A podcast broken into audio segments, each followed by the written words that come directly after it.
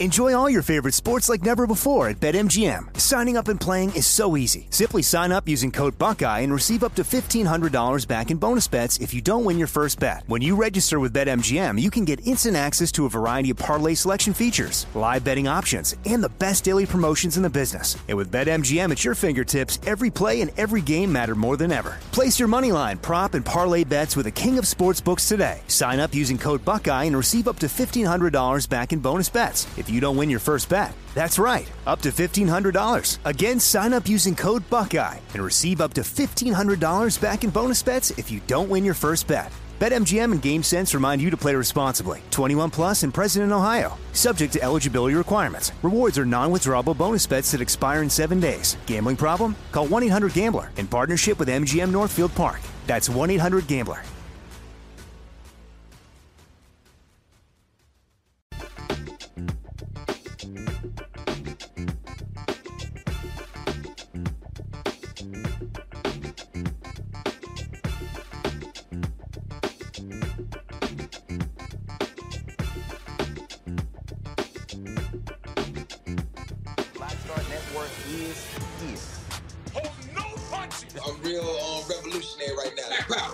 Support this man, Black Media. He makes sure that our stories are told.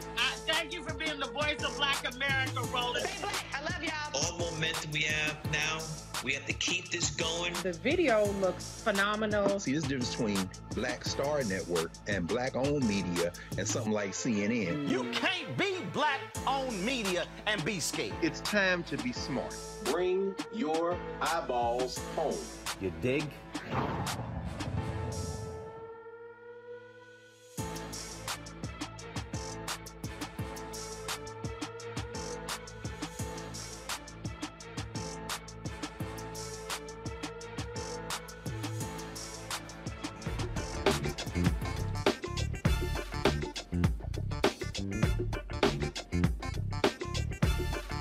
Today is Thursday, February 3rd, 2022. Coming up on Roland Martin Unfiltered, streaming live on the Black Star Network. The NFL's Rooney Rule was created 20 years ago to help increase the number of black and other minority head coaches.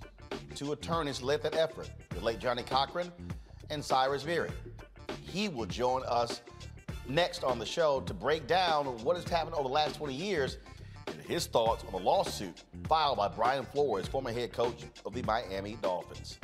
Folks, the family of Ronald Greene, the Louisiana man beaten to death by Louisiana State troopers, they're still waiting for some account- accountability. Tonight, we'll talk with his mother, who will respond to what Governor John Bel Edwards said about him knowing about her son's uh, death hours after it happened and not saying a word while he was campaigning.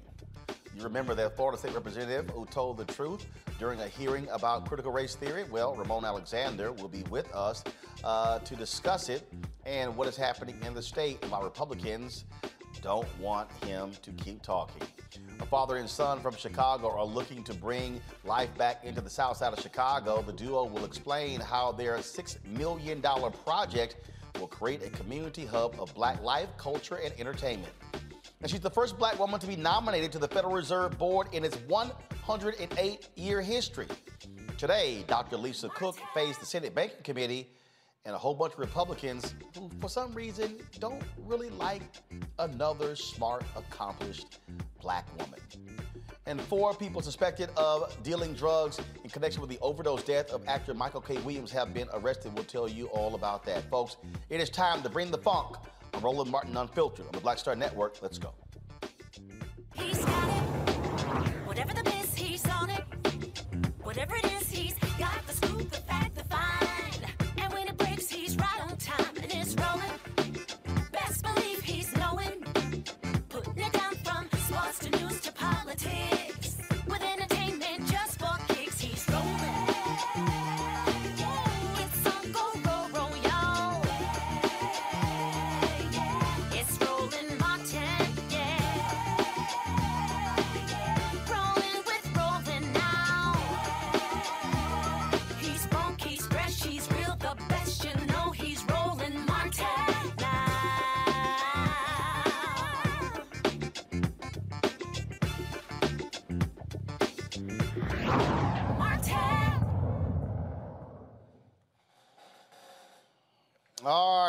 folks. Uh, welcome to Roland Martin Unfiltered. Former NFL head coach Brian Flores' legal fight against the National Football League has yet again shown light on the league's controversial Rooney Rule. The rule was adopted 20 years ago. Uh, it was proposed 20 years ago uh, when attorneys Johnnie Cochran and Cyrus Mehri threatened to sue the NFL over the lack of black and other minority head coaches, but not just head coaches, but also uh, candidates in other executive positions. Now, over the years, there have been some changes, some modifications, and people believe things were getting better. But mm, not really. Flores laid it all out in a 58 page lawsuit. Uh, there has many people questioning whether the NFL and its 32 owners who, who own the league and control it are truly committed to diversity. Joining us right now is Cyrus Mehri. Cyrus, glad to have you in Roland Martin Unfiltered. Great to be on, Roland, and to talk to your audience and all the great work that you keep shedding light on. So I appreciate it. So, man, let's get get right to this. First and foremost, um, were you, you know, were you um, shocked when you saw that Brian Flores, who is still up for a up for a couple of jobs, not feel the Houston Texans job and the New Orleans Saints job, that he would just move forward and drop this lawsuit on the NFL? Well, I just have to say that I that he's a courageous person. He's a stand-up person, and when he did this, I kind of sent shockwaves. Um, but as a young coach, a superstar coach with a great career ahead of him, this was a true act of courage. But it didn't surprise me because the frustration levels have increased year after year the last few years.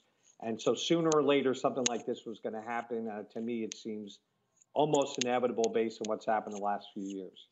Uh, the, the point that you just made there, I think, is important. The frustration. Uh, that was what uh, led to uh, you and Johnnie Cochran threatening to sue the NFL. Take us back to that. Uh, what sure. happened there? How did you all arrive at that point? How did the two of you connect even, even on that?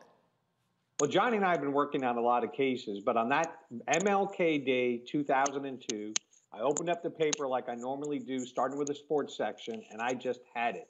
Coach Dungy, who turned around the Tampa Bay Buccaneers, fired. A week earlier, Dennis Green, who was spectacular with the Minnesota Vikings, fired. And I said, you know, I'm just going to take my civil rights skills and use statistics to show a double standard. And Johnnie and I teamed up to create what became Black Coaches in the NFL Superior Performance, Inferior Opportunities, a plight that so many uh, Black executives, professionals, and so forth have seen over the years. And we just said, you know what, we're going to put a spotlight on it. And little did we know it would become such a catalyst for change. And that we specifically asked for let's break down racial barriers and biases by getting black candidates in the interview room where they can show what they have to offer and, and to kind of change the, the hiring cycle so people aren't just focused on one particular person, but casting a wide net and an inclusive process and it led to spectacular results. Um, but it has backslided, and I have a, a, very strong feelings about why that happened. And when you talk about uh, that backsliding, first of all, it was expanded. Now, first of all, before we even get to that, uh, you also uh, co-founded with others of the Fritz Pollard Alliance, which was designed right. to oversee this, to work with the league. Uh, right. Every single year when these hiring decisions come around, the questions get asked and people come back to them and they go, man, we thought it was getting better. We hoped it was getting better. And then it's sort of the same thing as well. Um, and, and, and I, I keep reminding people, when you talk about the NFL, remember, Roger Goodell, forget the fact that he gets paid $50 million. He is an employee of the 32 owners. The 32 owners, they're the ones who own and control this 50, $15 billion annual enterprise. Well, let me, let me say that Fritz Pollard Alliance built a great um, relationship with the league office and infrastructure around the rule. It's probably the only civil rights group within Major League Sports of minority coaches, front office, scouting personnel, and even game day officials and we provide the league ready lists and who, who people that are capable. And at one point in time, we had eight uh, minority head coaches and close to that and general managers. We had Tony Dungy and Lovie Smith break the barrier and become the first Super Bowl head coaches. We had 10 Super Bowls with a minority head coach or general manager. We had efforts to um, enhance the Rooney Rule, and the league offices was always there. But you are 100% correct. In the end of the day, it's the decision making of 32 owners. And that's, that's where the decisions are ultimately made. And, you know, what they do is look, first of all, these folks have other businesses. Um, I would dare say, you know, Mark Davis with the Raiders is probably one of the few where this is the central, this is the primary business. Uh, they own other things. I mean, Stephen Ross, he owns companies in New York he with the Dolphins. Uh, you take, I mean, we can go on and on and on. And so, in many ways, this is a plaything for these owners. So, what do they do? They hire team presidents, they hire head of player personnel, they hire general managers. Typically, those are white men. Uh, and we can go down the line. And so then we talk about how many coaches in the NFL are related to other coaches in some way. Uh, that exists as well. And so it's very familiar. Then, then, then what happens is, it's like, oh, I'm comfortable with that guy. I know him well. So when I get hired as GM, I'm going to hire him as head coach. Well, what often happens is the black coaches don't have those relationships. When you talk about the Rooney Rule, it's very interesting. It was named after uh, the owner of the Pittsburgh Steelers. Well, they are a perfect example. Mike Tomlin, right now, uh, is the longest tenured head coach, I believe. Uh, well, second longest. Uh, second, second longest, behind uh, Bill Belichick, 17 right. years. People forget Mike Tomlin was not on the original list. He was brought in as a result of the Rooney Rule, and they, they were wowed by him that's how he got the head coaching job. In fact, there was there were a couple of other white candidates who were pissed off that he actually got hired, uh, and they they bolted because they were upset that he wasn't one of the original finalists. He was brought in later, but that was the whole point of the rule. You give somebody a shot who you ordinarily wouldn't talk to just to give them a shot. Now it's turned into, man, let me just bring somebody in, get him out of the way. Right. Well, th- this goes to whether you're going to do the rule in a good faith manner, right? And Dan Rooney showed how it could be done. You cast a wide net, you look at people that were otherwise um, overlooked, and a lot of teams have done that, but it's not consistent. And a lot of times people are doing this as a check the box, not really saying, "Hey, I want to win a championship. I want to I want to get the best to win a championship. I'm not trying to win a press conference. I'm trying to get to the Super Bowl." And if you take that approach, you're going to be intent and you're going to cast a wide net and you're going to be serious about the interviews. Um, but, you know, Roland, you know, discrimination, as you all know, is a tenacious foe. I've been fighting it from company after company, industry after industry, and you touched on it. One way it comes out is in group favoritism, hiring the person that's most like you as a decision maker. Instead of thinking, hey, what other kind of skill sets or qualities that might really make this person most successful. Um, there's the, one thing I'm worried about that might be a phenomenon here is being looking at it. It's not me, but what are the fans going to like the most? Is this person going to fit the mold of what people expect as a head coach, as opposed to, hey, is this person going to inspire the players and get and get the best results? So it creeps in. That's why we need to have the interventions. Um, but this is where things went went wrong here.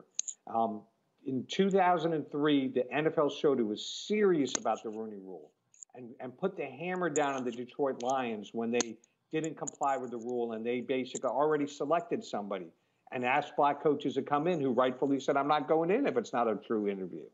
Um, and then a few, a few years ago, in contrast, when Mark Davis, the owner of the Raiders, already had in his mind, already had a deal with Jon Gruden and then they were supposedly going to interview, have his GM interview candidates that he, as the owner, never even interviewed. And we said, as a Fritz Pollard Alliance, and I'm no longer running the Fritz Pollard Alliance, so I'm speaking as a private citizen, um, said, let's put, put the hammer down. They crossed the line. And when you send a message of enforcement and accountability, like they did in, two, did in 2003, tremendous progress happened. But when you send a message of a blind eye and we're going to let people off the hook, the reverse happens. And that's why we're, the league is in where it is right now. You, you had a chance. Now they're at another fork in the road. And I certainly hope this time they're going to find a way to send the message loud and clear that they are, what the expectations are of the decision makers, whether the GMs or, or head coaches. Uh, Jason Wright is the only black uh, team president in the NFL with uh, now the Washington Commanders. Uh, and um, he was at the Economic Club of D.C. today giving a speech, and he he talked about this, and, th- and this is one of the things that he said. He said, "Look, it's he said it's not that hard. You just got to actually be committed to doing it." Uh, this is what he, this is what the story says. Washington has a Latino head coach in Ron Rivera, and a black general manager in Martin Mayhew. It has the only woman, Julie Donaldson, as part of a team's NFL broadcast crew. Uh, and Jason said, I, ter- I, I have built the most diverse leadership team in the NFL. Where there's a will, there's a way. He said, that's what it is. And so at the end of the day, uh, this isn't about, uh, if you start asking, how do these things change? The way this thing changes is if you have these 32 owners 31 who are white. One is Pakistani American, Shahid Khan, the owner of the Jacksonville Jaguars, who simply says, enough is enough. Get it done. But they're not doing it because what you have is this is this, this sort of reminds me uh, uh, sorry this this sort of reminds me of company CEOs that say we're committed to diversity and the underlings go that's bullshit. I'm not wasting my time. The best example I can think of was Al Neuharth. Al Neuharth was the CEO of Gannett, and Gannett owned USA Today. And Al Neuharth said, I'm going to tie diversity to your check, to your bonus. And he said, if there's anybody in this company that has a problem with our commitment to diversity, you can leave. And, and there were people who came to him complaining, and he said, You are more than welcome to go find a job elsewhere. And there were people who left. And he said, Tough. Gannett became the leading media company in America when it came to diversity. And here's what ended up happening Knight Ridder, a competitor, said, Damn, we're going to lose our minority talent. We've got to c- commit to diversity. Cox said, Oh my God, Cox Media, we're going to lose our, lose our talent. We got to do it. Times Mirror. All of a sudden, the other media companies, because of what Al Neuharth said, and that's how you got black general managers at TV stations, black top editors at newspapers. That's how you got black folks as editorial page editors, because the CEO said, I don't want to hear it, get it done, or you're out. Well, you're, you're completely right, Roland, and I've seen it. I did that same kind of reforms in my settlements with Coca-Cola, Texaco, Morgan Stanley, that if you really want to create equal opportunity, you have to link compensation to performance in that arena in a meaningful way. And an interesting paradox that we're at at the moment.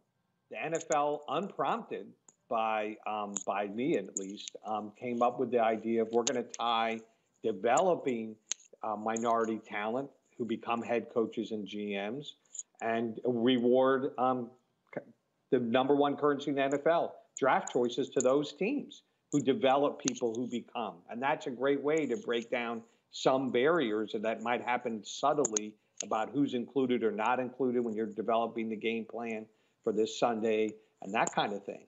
But even with all these reforms, we are we went backwards on the head coach side.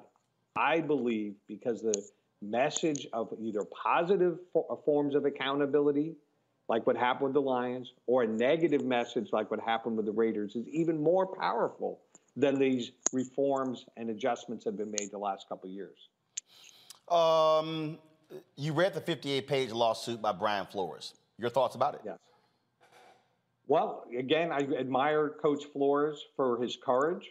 Um, he has really raised some serious allegations. I mean, obviously, the Bill Belichick text messages gives a lot of credibility to what he said that they made a decision to go a different direction before he was brought in for the interview. If that's true, that is definitely a violation of the Rooney Rule that should be uh, seriously looked at. Um, but I, you know, as someone who's on the front lines of doing civil rights cases, I can just tell you, every time someone steps forward, they're the underdog. The law is stacked against civil rights plaintiffs. Uh, unfortunately, thanks to our Supreme Court, they've done that. Uh, so, and as you know, Roland, you and I have talked about it. There needs to be strengthening of the civil rights laws, and I fortunately wrote an article that has uh, led to a, a, way to strengthen one of the key statutes, Section 1981. Um, but you know, the, it's an uphill battle. There's no doubt that's going to be tough. for uh, the coach, uh, Coach Flores and his team. All right. Um, Cyrus Mehri, we appreciate it, man. Uh, it is, yeah. uh, look, it, I, I, say, I posted this on, on, all of my social media that this is not just the NFL. Uh, this is, um, this is uh, Wall Street. This is corporate America. This is ad right. agencies. I mean, we can go on and on and on. You were involved in the Madison, uh, in the uh, Madison Avenue project as well, uh, trying to deal with this. Uh, and, and, and at the end of the day, uh, I, have always said you can't show me anything in America wh- where uh, folks gave it to uh, that did something for black folks voluntarily. It had to be a fight and a battle because we're talking about uh, jobs that make, make millions, industries that are billions of dollars, and so it takes someone like a Brian Flores to have the guts to say, uh, "I've got, to, I've got, I'm going to risk it all, but somebody has to do it." He's sacrificing for others, no doubt. All right, then. Sounds okay. appreciate it. Thanks a lot. All right, Roland. Take care. Thanks. Thank you very much. All right, folks.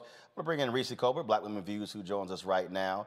Uh, shout out to Dr. Greg Carr. He's not with us today because uh, there was a funeral today of his mother. Uh, and so uh, just wanted to uh, say our condolences are certainly with uh, the Carr family. We'll be joined by some other panelists in just a moment. Reese, you know, this, this, this, lawsuit is, is quite interesting because, look, the, the, brother had no other no other thing he could do, uh, and that is, and, and, I love these people who say, well, you know, what's his end goal? Well, he spells out what his end goal is. His end goal uh, is to end the racism in the uh, damn NF, in the NFL and to create opportunities for black coaches and others. Absolutely. I think it has to, he's doing an amazing job of exposing the fact that this is not a meritocracy. It's about who you know and how well you know them. I think, Roland, as you pointed out, there's a social aspect to it that really disadvantages Black candidates. And this isn't just an NFL thing. I've experienced this same type of activities in corporate America, where they have a similar rule where you have to do uh, an interview a minority, a woman um, for manager positions. And so what ends up happening is they sit up there and they trot out the blacks into these interviews. And i've seen them interview people that are clearly not qualified for it for i mean high level management positions and they don't have anywhere the amount of experience but that's a person who applied and they have to check the box. And so we see this kind of all the black folks i know are interviewing for jobs and getting none of them and that's of varying levels of qualifications. And so this is not just a scam that the NFL pulls. This is happening across the country, wherever you have diversity and inclusion metrics. And so it's important to expose not only just how detrimental it is in terms of actually getting the most qualified candidate in there, but how detrimental it is to the mental health and to the and to the esteem of people who are wasting their time being interviewed for a check the box exercise. It's unfair on so many levels. Uh, and, uh, and, and the thing here, of course, the NFL, their knee-jerk reaction. We absolutely dispute these things. Blah blah blah blah blah blah blah. Uh, but the numbers don't lie. Well, I mean, it's not a coincidence. How do you just coincidentally never have, uh, for instance, in the case of the Giants, a black coach in 100 years? There's seven. Yet- There's seven NFL teams that have never had a black coach, black head right. coach. Right. And, you know, we've had some lo- incredibly successful Black coaches. I mean, you just pointed out several of them Super Bowl coaches where you had Lovie Smith and Tony Dungy uh, going up against each other. And so there's this indisputable that Black coaches, when are, they're put in a position to succeed, we've seen that they actually have better records than even some of the, you know, and they're fired with better records than than their white peers who are still head coaches of different organizations. You know, even though these coaches don't make decisions together, these are 32 independent organizations, the systemic attitude towards selecting a candidate is a problem. And you cannot say that that's a coincidence that 32 you know that well like you said seven teams haven't had had black coaches. But the bottom line is there's a problem in all of the organizations. And that's what needs to be addressed. And it takes a lot of courage for what Brian Brian Flores did. And I just hate when people say stuff like, "Well, what is your point? What are you going to get out of it?" Even if he doesn't benefit from it directly, he's exposing it and he's going to force court proceedings and depositions and evidence discovery to come out and really shine a light on what people, black candidates across the NFL are actually experiencing. Absolutely. All right, folks, got to go to a break. We come back. We're going to talk about the case out of, New, uh, out of Louisiana. uh, the Ronald Greene case. We'll talk to uh, Greene's mother about his ongoing case and why Governor John Bel Edwards knew about what took place to her son, but never said a word about it on the campaign trail. You're watching Roland Martin Unfiltered right here on the Black Star Network.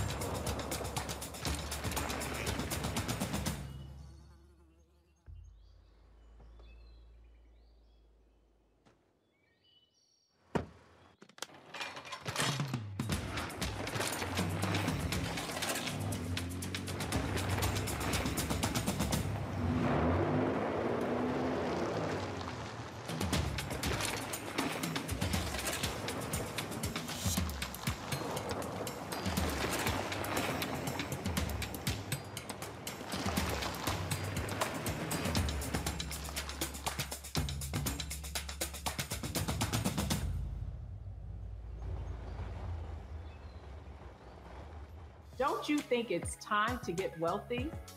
I'm Deborah Owens, America's Wealth Coach, and my new show on the Black Star Network focuses on the things your financial advisor or bank isn't telling you. So watch Get Wealthy on the Black Star Network. Pull up a chair, take your seat. The Black Tape with me, Dr. Greg Carr, here on the Black Star Network. Every week, we'll take a deeper dive into the world we're living in. Join the conversation only on the Black Star Network.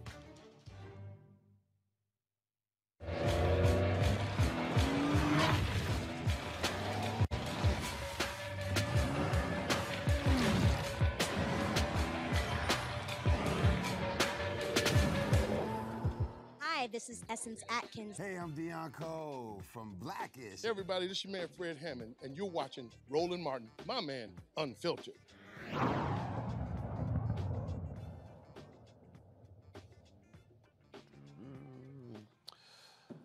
All right, folks. Uh, parents in Republican led uh, states are still trying to make uh, critical race theory a major thing. It's not, they're lying.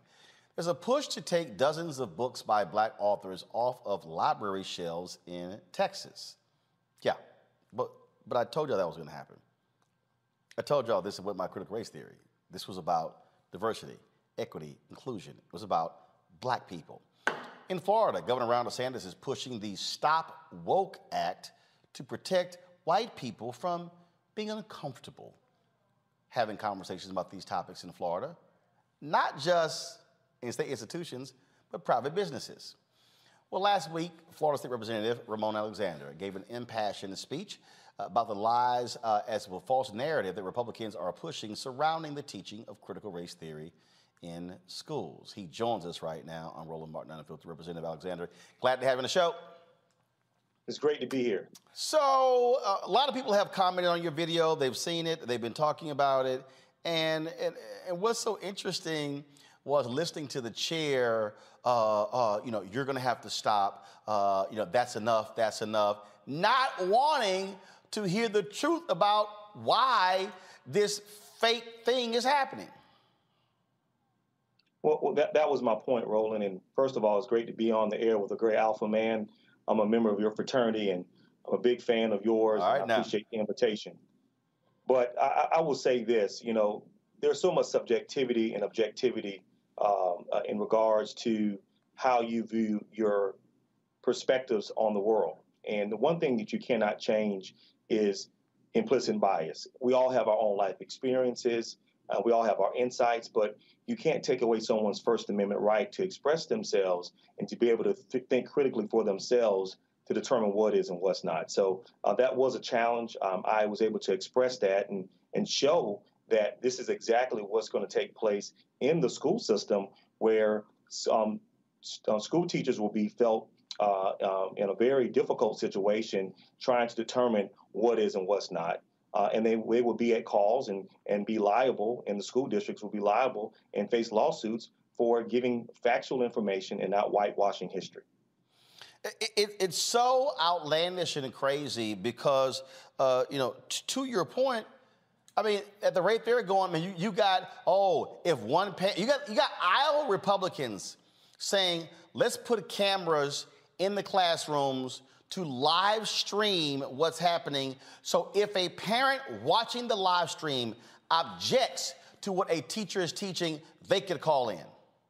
It doesn't sound like conservatism to me. It, it, it is the exact opposite. Um, there's a certain role for government in regards to making sure that our future has the opportunity to be exposed to a wide range of content to be able to critically think for themselves. That is not the role of government. I call it fake conservatism.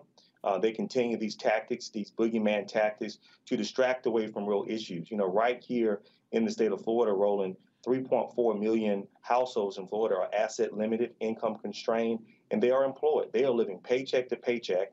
And then we look at the poverty index, there's another 33% of Floridians that are living uh, at below level than being asset limited, income constrained, and, and employed. And so when you look at that, and you look at the 67 counties in Florida, Roland, 29 of those counties are financially constrained. 28 of those 29 counties, they vote Republican every single time. They vote for Donald Trump, they vote for Ron DeSantis. And so what they're utilizing as a tool is race to distract them from the broader issues that are impacting their quality of life every single day. Well, I, have long said, and my, my book actually is coming out in September, we're dealing with white fear that's being driven by the browning of America. That's what we're dealing with. We're dealing with people who don't like the fact that we as African Americans now get an opinion. We now hold political office. We now control economic uh, positions. We are mayors of cities and things along those lines. And it's driving them crazy that we no longer are accepting what has been called as, you know, the definition to be an American. It has always been determined through the prism of whiteness. Now we say, no, we're going to reimagine what America is for us, not based upon what y'all have always said and done. Absolutely, I agree 100%. And this whole idea that we live in a post-racial America, uh, this idea that white supremacy does not still exist in America, uh, white privilege, uh, systemic racism, structural racism, trying to help people understand and wrap their minds around it. You know, it is a traumatic experience just to sit down and read a thousand page bill that has this type of content in it. I mean, it was an emotional experience for me. You know, I, I tend to be a very pragmatic member of the legislature. I work behind the scenes. I secure um, hundreds of millions of dollars for my constituency. I happen to represent the only um, predominantly African American county in the state of Florida, Gadsden County, as well as I represent Tallahassee that has FAMU, Florida A&M University. And so I recognize my responsibility that I have to work on critical issues. And so for me to have that type of reaction, I, I hope it got some of my colleagues' attention that this is very offensive. Uh, it is very short-sighted. And for a member of the body to say that race doesn't matter, the color doesn't matter in America, it just shows you how far we still have to go. See, what, what, what I keep laying out and, and, what we're confronting and what we're dealing with is very simple. Uh, and that is this, this wasn't about Trump. Uh, it's not about anything else. What, what this is about, and I keep saying to people, this is about to be the next battle for the next 50 to 100 years. I mean, we're talking about by uh, by you know some estimates 2032, 2036, 2037, um, 2040. It's different estimates we've heard that we're at 2043. There will be a, a nation that's majority uh, that, that's majority minority, or say the emerging the, the emerging majority, and that is what is troubling for many of these folks. And it's like, oh, you know, we got to hold on to this power uh, as long as we can. And now this whole deal of, oh, yeah, we don't want them to be uncomfortable. First of all, what the hell does that even mean?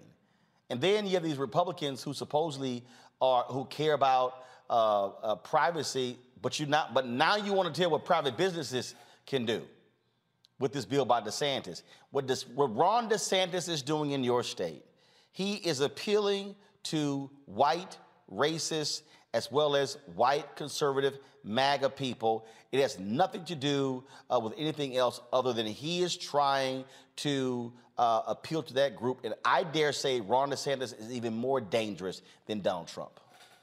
I agree with you. And they have a major geographic and demographic problem. If you look at the state of Florida role in the last four gubernatorial elections, the last four races have been decided on average by less than 1% of the vote. And so we passed back in 2010 a referendum or a constitutional amendment uh, on the ballot called Fair Districts, Amendment 5 and Amendment 6. And so because of these geographic locks, you have these uh, these low density rural areas that are voting uh, red, voting Republican, and you have going into the I-4 corridor in Tampa and Orlando, these districts are trending a different way. And so they have a major problem on their hand. And the only way they can keep their constituency together, as you said, is using race as a tool to distract from the real issues. You know, I called it the third and final period of redemption. You go back to uh, Jim Crow or, or, you go back to uh, Reconstruction. Uh, and, and, and I know you're a historical um, um, uh, uh, competent uh, person. I, I, watch you all the time in discussing the historical natures of our, of our, of our country. But I call it the third and final period of redemption. And it's going to be our responsibility um, to uh, really talk to the issues that are impacting our state every single day.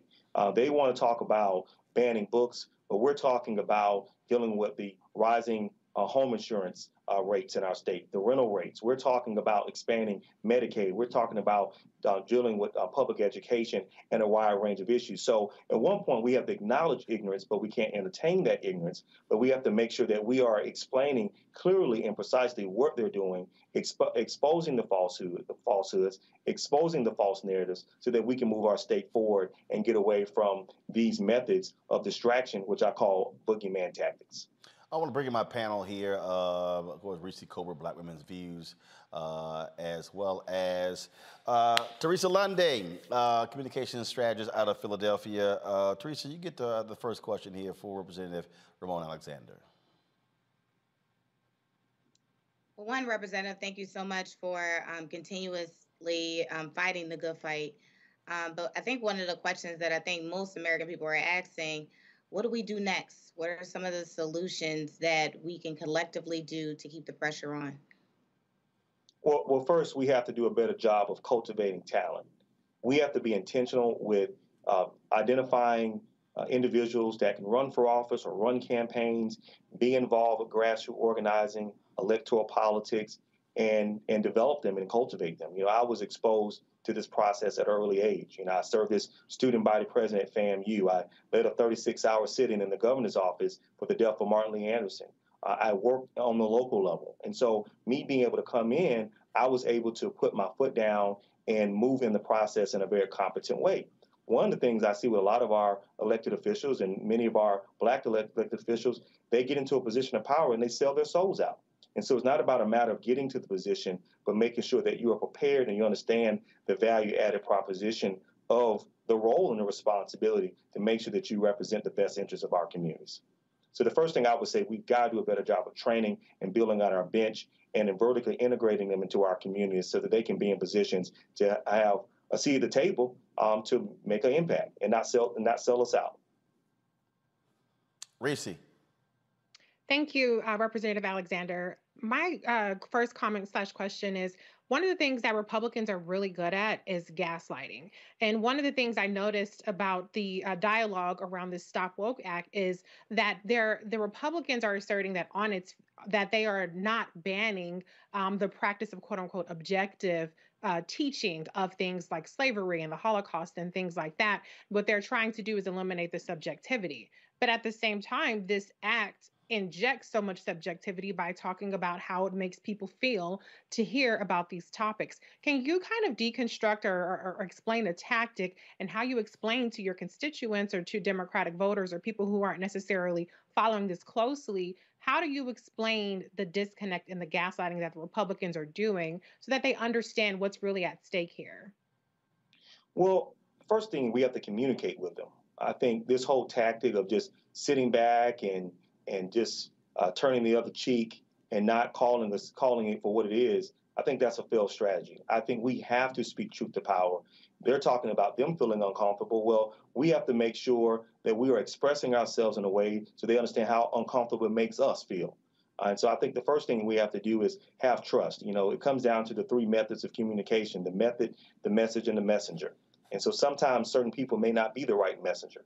And we have to find the right methods and, and integrate ourselves into our community and empower our next generation of leaders, uh, not push them down, not isolate them, but empower them so that they can take ownership and responsibility so that that rolls right into the uh, election cycles. Now, in regards to the actual bill and the content of the bill, uh, we have to do what we're doing right now have these detailed conversations to expose the hypocrisies and the fallacies that come along with these type of bills you know the mere fact that you're talking about ideology uh, the, the sponsor of the bill in the republican party of florida where they're actually using an ideology to purport their idea in order to determine what is and what's not and so the hypocrisy is within hypocrisy for us to want to shy away to say we can't talk about racism or talk about what a racist idea is, um, and, and, and people feeling uncomfortable with that.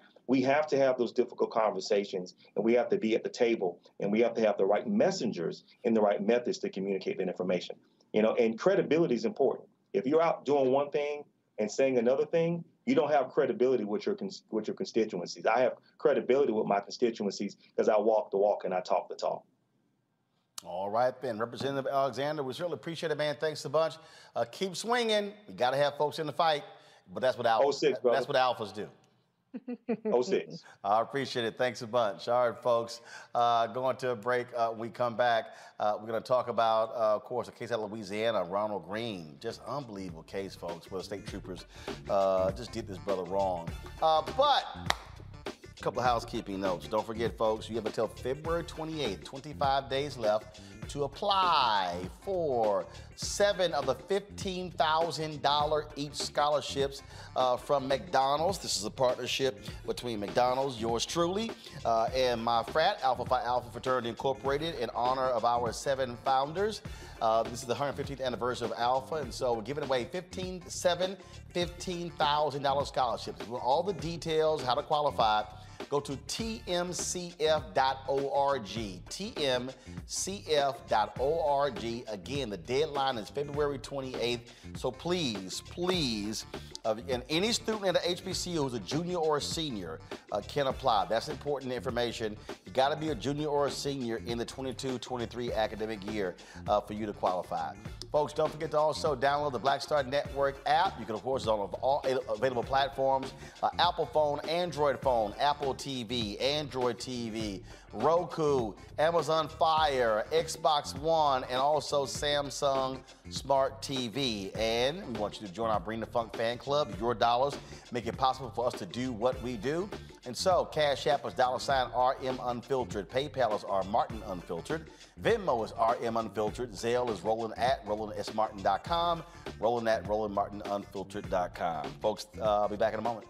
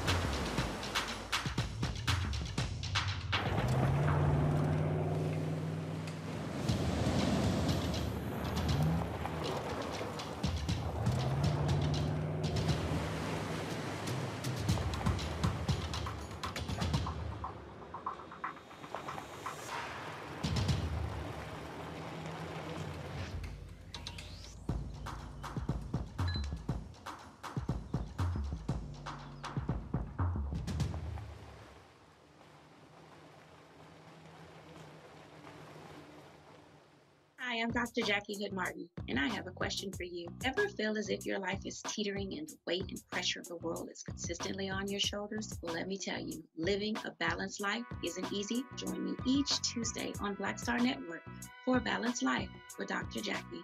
We'll laugh together, cry together, pull ourselves together, and cheer each other on. So join me for new shows each Tuesday on Black Star Network, A Balanced Life with Dr. Jackie. All impacted by the culture, whether we know it or not. From politics to music and entertainment, it's a huge part of our lives, and we're going to talk about it every day right here on The Culture with me, Faraji Muhammad, only on the Black Star Network. It's time to be smart.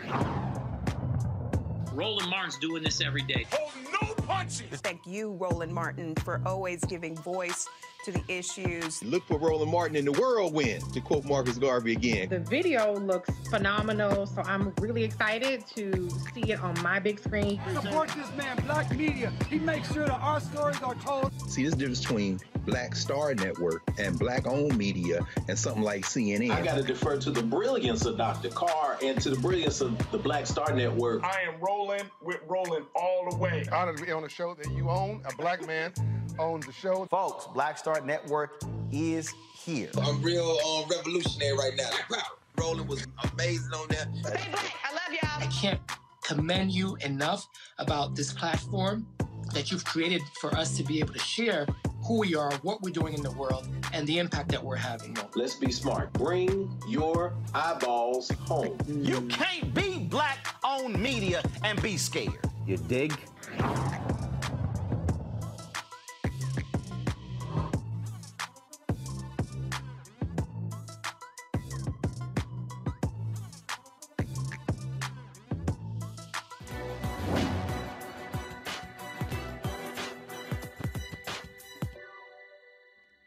Test of character is the amount of strain it can bear.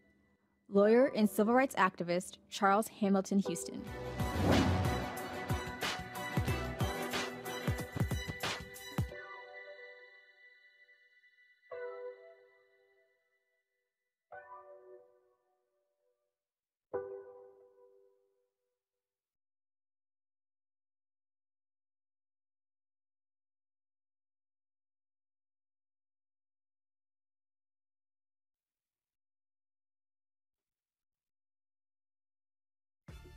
Welcome back to Roland Martin Unfiltered. I'm repping at Virginia State University. I'm we- wearing their gear today uh, on the show. And so, you know, um, uh, one, one of their graduates was hitting me up, man, when you gonna wear VSU on the show? And then gonna try to tag in the university president, my frat brother, uh, trying to force me. He was like, well, calm down. Roland got our gear. And so uh, I want to go ahead and rep, rep their, uh, their, their gear today on the show. So, oh, I'm sure you got the back of the jacket. So that's the back right there. So I want to go ahead and show y'all that. So yes, uh, always representing. So y'all know how it is. Uh, HBCUs that I've attended, uh, well, I've spoken at, uh, that's the only folks I get to wear their gear on the show. And so that's why y'all see. So if you ain't seen your HBCU, that's because I ain't never been invited uh, to speak at your HBCU. Uh, and so that's why, how we do it. So, and don't forget, I'm going to be at Grambling on uh, Monday. Looking forward to speaking on the campus of Grambling State University on Monday. And so uh, it's going to be uh, uh, pretty cool. all right, folks, let's talk about our next story. A father and son team in Chicago, they're developing a hub for black life in the city's south side. Reverend Dr. Byron Brazier, a lead pastor of the Apostolic Church of God, and his son, developer uh, Jay Brazier, will use eight acres of church property to build commercial and residential spaces, along with technology and entertainment venues. And so this here is, do y'all have the video? Um, roll the video. Okay, roll the video, please. So it gives you a really good idea uh, of what they are doing. The project would have cost 300 to 600 million dollars and promote black entrepreneurship and success. The space will be near the Obama Presidential Center and draw in tourists. Joining us right now is Dr. Uh, Brazier and his son Jay Brazier. Uh, gentlemen, how are we doing? Good, Roland. Very, very well, Roland. How are you? Uh, I'm doing good. Uh, Doc, it's been a while since I've seen you. Uh, I try, right. you know, I haven't been, you know, I get in and out of Chicago every now and then, but, you know, it's January, it's February now. It's too cold to be visiting y'all in February, so I'm just letting you know. So I, I'm Okay. trying to see y'all in June or July or August. Well, we'll be glad to have you anytime you come. So let's talk about this here. Um, uh, you know, uh, how did this whole thing start? Were you working on this before um, uh, news of the Obama Presidential Library? How long has this been germinating? Well, I, I, will tell you that the we started this project oh, some uh, six, seven years ago, where we really began to take a look at the four elements of every community: uh, education, safety, economic development, and health and human services. And we determined that if you have high education and high economic development, you will tend to have low safety needs and low human service needs. But at the same time, if you have low education and, and uh, low economic development, you will have high safety needs and high human service needs. And so as we began to take a look at this and we began to address each aspect, when we got to the economic development side, we really began to plan this out. And this was before the Obama Library. Uh, and that is when I called my son and, and we began to have some conversations.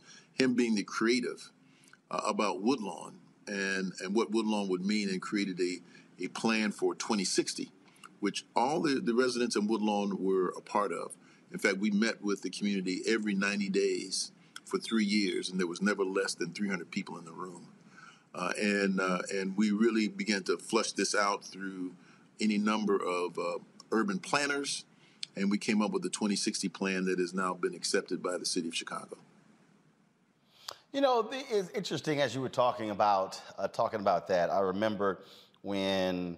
So I first got to Chicago in 2004 um, to run the Chicago Defender. And I remember being, um, I was somewhere uh, in, in the Woodlawn area. I remember having this conversation. It was, it was, it was, a, it was, a, it was a restaurant near there. We were talking. And, and these two brothers were going off on gentrification. And, and, and they were going off and going off, and, and they said, well, you know, you know, you know, you, you know, you the editor defender, and man, this ain't right. It started going on and on and on. And I said, I said, brother, let me, let me help you out with something. I said, have you ever owned a business? He said, No. I said, Do you understand what thriving communities look like? He's like, What do you mean? I said, They're based on home ownership. I said, When you own a business, you're looking not for transient folks, you're looking for folks who are going to have roots there. So we began to talk, and, and, and he was, you know, really upset. I said, Do you own where you live? No. I said, That means you have no power. He goes, Yeah, but I'm paying rent. I said, No. The person who owns the home mm. has power. You just paying rent. And he was a little upset by that. I said, if we want to change the condition of our communities, bruh, you can't have people who are largely renters. We've got to have owners. I said, and then when you have owners, owners are more concerned about sidewalks, street lights, more concerned about police controls. Then when you own a business, you know you're gonna have stable, stable traffic. And so as we were beginning to talk, talk through this thing, he was really shocked by it because he thought I was gonna fall right in line to his whole point. And my last point to him was, and I love because of what y'all are doing is this here. I'm not interested in having a conversation about white folks buying up land in black neighborhoods when we can buy the land ourselves. Well, and, and, and that is true. Everything you said is, correct, and that's what our economic development plan actually looked at. It looked at the at, at the makeup of Woodlawn and and what displacement what displacement had already taken place in Woodlawn uh, decades ago, which made it ripe for uh, gentrification and, and, other things to, to, come in. But what we're doing right now is that we're not looking at uh, city-owned land. We're looking at the properties that the church owns. So these are the eight acres of properties that the church owns uh, that were the catalyst. We, we, look at this as the catalyst project for uh, for Woodlawn, uh, and we put everything that we put in the 2060 plan will be some form catalyzed by uh, the church properties. Uh, Jay Brazier, let's talk about uh, look, 300, 600 million dollars. How do you finance this deal? How do I mean, and you know, how, how do you make this thing a reality? Um, you know, we've we've seen other visionaries across the country. I remember uh, when um, former pastor of Windsor Village United Methodist Church, Kirbyjon Caldwell, was talking about uh, doing this massive development of homes and other things along those lines in Houston. That was what they were talking about. Uh, but it also comes down to the money. Right. Um, it's a it's a money is always a factor, you know, in in development, and Uh, the great part about what we're doing is, again, we own the land and it's free and clear. So that brings a lot of interest to other uh, co development opportunities uh, the pro formas that we're building are not just again for um, just residential, but they're for a commercial side. There's 214,000 square feet that's going to be available for commercial use. That we're going to have a um, uh, an initiative for black business and black business infrastructure.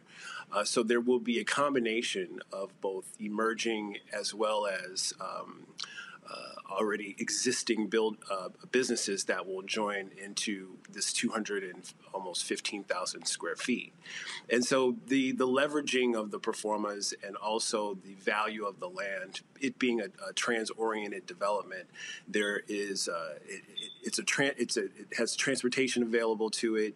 Uh, we are in the um, probably the market rate side of the community which means that we are closest to all the natural assets like the lake and the park. We're a five to seven minute walk from the Obama Center. So those, those what we're doing is, is, is synergistic to what the Obamas are creating over just uh, just a short walk away. Uh, I don't know necessarily or couldn't say positively that we would be doing this without the um, the catalyzation of the Obama Center, but it has certainly brought the economic ability to to develop on on our parcels. All right, so let's do this here. I'm gonna um, so right now. So first of all, like I say, we're here in our uh, new studios, and so I want to do this here. I'm gonna walk over to our other screen, and I want to I want to look at the map here. And so um, so when I look at this uh, when I look at this map here. Uh, and y'all should y'all should be able to see me uh, as I'm uh, standing before. And so, your, your, so, your, so your church is right here. Uh, you talk about, of course, with your 63rd quarters over here, uh, Cottage Grove, uh, and then of course you talk about whether you, so the Obama Presidential Library is going to be here. to your point there, the amount of traffic.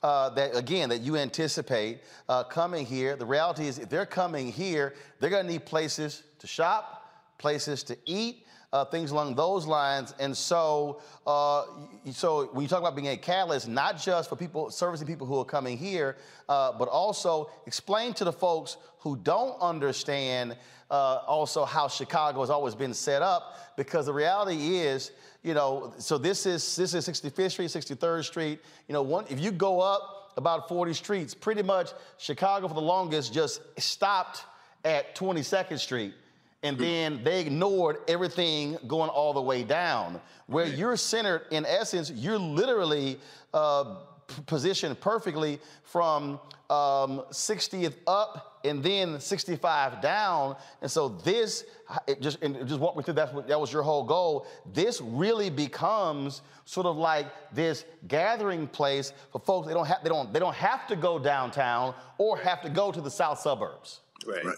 And so the, the 2060 plan, Roland, is, is, as this is a catalyst, it is to go west from Stony Island to State Street, and that's well, upward to King Drive, is, which is where the border of um, uh, Woodlawn meets Washington Park.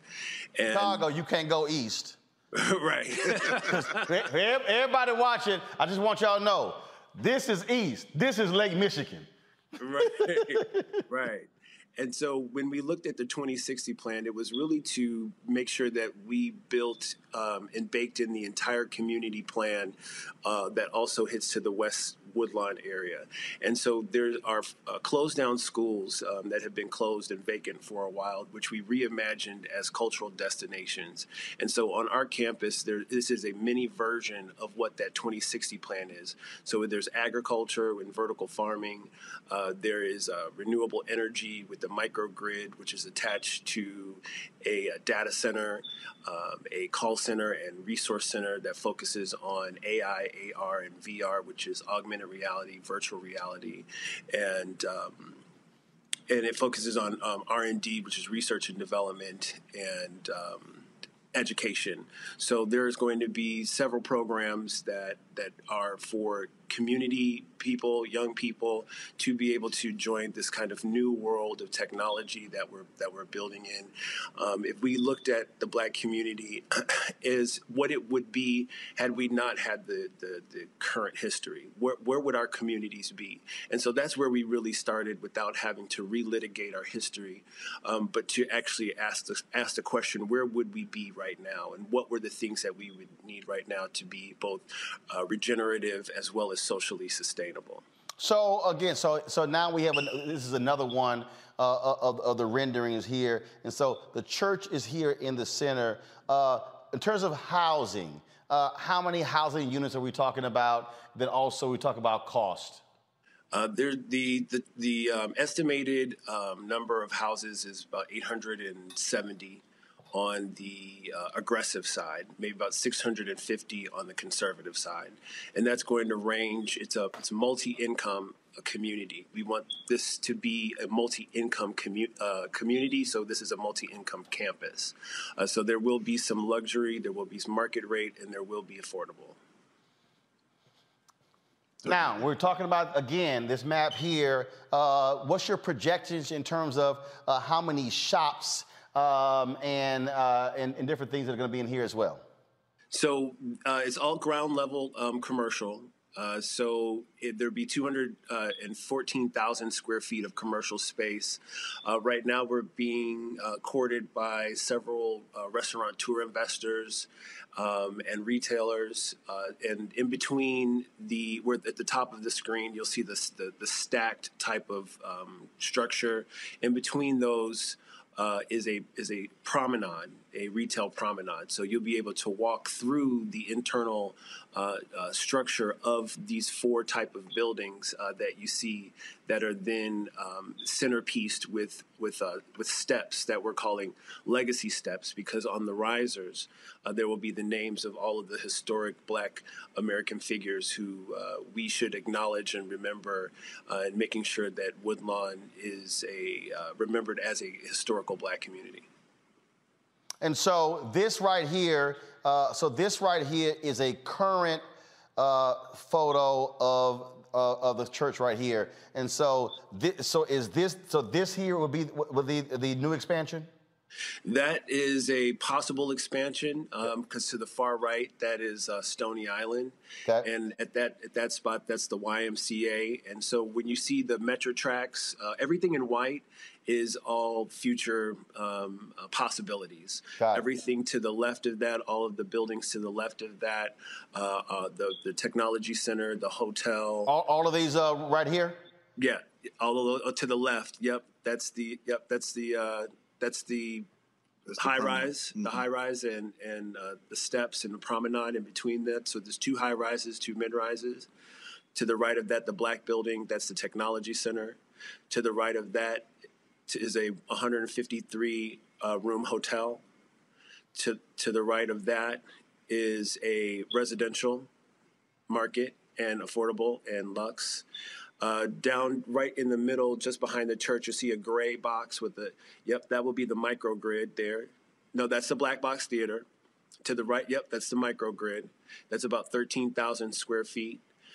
And uh, to the all the way to the left, where you see the greenhouses on the top, that's the parking facility. It's a nine level parking facility. So we will be replacing all the parking that we've taken from the church and put it right there in that structure. So, all, so, so Bishop, all your parking right now is surface. So your whole deal is what's the whole point of having all that surface level? We can go up. We, we, can, we can certainly go up, and it really provides a legacy for the future for, for the church. Well, this is uh, absolutely fascinating. Uh, is your plan for this to be completely privately financed, or are you looking at uh, tax increment financing districts, city, state resources as well? There's going to be a combination. All of the above. Yep. The, the three P's public, private, uh, uh, partnerships. Uh, Reese and Teresa, y'all might have some questions. Reese, I'll start with you. First of all, um, I lived in Chicago, Southside, Bronzeville for four years. So this is exciting. It's, you know, more south than where I lived. Um, one thing I noticed about Woodlawn is that um, it's the 87th most walkable uh, area in the Chicago area. How will this um, development improve the walkability? And was that at all a consideration in how you guys developed how the land would be used? Yeah, walkability was also was was on top of the list. Um, walkability is why people move to New York or any other of the dense major cities that also have culture and destination. So, um, again, this campus is just a, a, reflection of what we want to produce throughout the entire community. And Chicago, as you know, is known for its corridors and, node, and nodes. You know, Michigan Avenue, North Avenue, Damen. and then when you get on the interior, there's nothing to get to unless you walk to those corridors. So, what we'd like to do is to make sure that in that walkability that goes from one side of the community community to the other, that there is your convenience right down the street, right next door. There's your uh, your cleaners. Next door to that is your favorite restaurant or things that make um, living in um, urban areas more convenient. We want to make sure that we create that and get that that score of walkability up, and I think that becomes the attraction to um, incoming residents as well as the existing residents. Well, I really like, I, I, mean, I really, again, looking at this rendering here, I mean, the available open space, uh, because, you know, and, and when I lived, I left Chicago 2010. When I went back, you saw, I remember when I was there, it was all the building, all the construction that was going on. And you would go downtown, and after, after all that construction, they had all of these open plazas where people could actually come and sit. Uh, and again, if, and I live downtown. I lived at uh, uh, I lived at right across from Weber Grill, uh, State and Grand. And part of the part of the problem, the point that Reese was just talking about, if you lived on the South Side, uh, if you wanted this experience, you literally had to come all the way downtown, which right. now meant the, that your money left the south side of Chicago. It left Woodlawn. It left Bronzeville. Uh, and so African Americans, people always talked about, man, we just want a place to be able uh, to go, sit down, eat, and enjoy ourselves. And really, the only place on the south side University of Chicago, that little area. And then you talk about uh, University of Illinois Chicago, what they've created there. And so uh, you know, here what you're talking about now is if, if, if then if you're African American and you come to Chicago, you want to be able to spend your money with our people. And so that's also, I think, well, you know, what was also just great about how y'all have put together this, this development plan. Yes. Mm-hmm. That's exactly correct. And, uh, and we're looking for this to be a, a place of destination. Uh, and clearly the church is in the middle of it. Uh, and uh, we do want to, we do want to address the things uh, that deal with our communities. Um, uh, many times people have a complaint about uh, African American churches, and you know, the, you know, we don't do anything. And then when we do do a lot, and then there's still some complaint. Uh, but the reality is, is that we'd rather, if you're going to complain, we'd rather you complain that about about the magnitude of what we do do. And many of the churches, we we are the whole extent is how can we uh, develop uh, people's lives, both spiritually uh, as well as their living lives. Uh, Teresa. Yes. Uh, well, one, I'm from Philadelphia and I visited Chicago one time, and I was just so impressed with the uh, the architecture there. Um, so, one, kudos to you guys. Um, I just and I, and I think you know, Doctor, um, you already hit it right on the nose about the community and the impact that you guys are going to have surrounding that with this project. So, I'm just very curious about how the response to the community is. Are they welcoming? Are you guys having any pitfalls? Um, and is there something that you know that that can be done to make sure that you know the vision is very clear um, in Chicago? Well, well, let me say that um, um my father, who was the pastor for 48 years, beginning in 1960, really uh, laid out the legacy that dealt with education, safety, and economic development, and was by him, you know, with him being a convener of the community, uh, put together 17 different developments that went, that that are still in existence across the community. And what we're doing is we're, take, we're taking the, the land that we have, and we have we have talked through this with the community uh, from an economic development standpoint, uh, going back five to seven years, creating the 2060 plan And now that we're saying this is the catalyst for what we've already agreed to, uh, we've had very little pushback from uh, from both either on the public side, whether it be an elected official, or from the community side. We've had very little. In fact, it's expected that here's what we're going to do to to put our money where our mouth is. Here's what we say we want the developers to do, but instead we're saying here's what a community should do, and we're the community, and we should have our own plan, not a developer's plan. We should have our own plan, which we created, and now this is the catalyst for that. So it has gone it has gone on extremely well. Uh, my, I'm sorry. Go ahead, go ahead. That I'm looking at um like so in Philly we probably have three mega churches with a lot of property, right? And outside of the church, I think it just expands like this project in particular just expands on what they can do. So, you know, I'm hoping you guys, you know, get this going and get it running. Um, and then please come over here to Philadelphia and do some consultation. Oh, we, we certainly we certainly hoped uh, and planned that this would be a, a national model and a faith-based driven model for those churches who do own swaths of land, uh, because you, you can't sell the land and then also help the community. That's right. So here's here's an idea of where we can we can re reimagine uh, Black American culture, create a Black American destination like a Chinatown or Ukrainian village or Little Italy. These these same these same types of culture um, that that get monetized for specific support uh, in their community that that that really leads to good education, good safety, good economic development.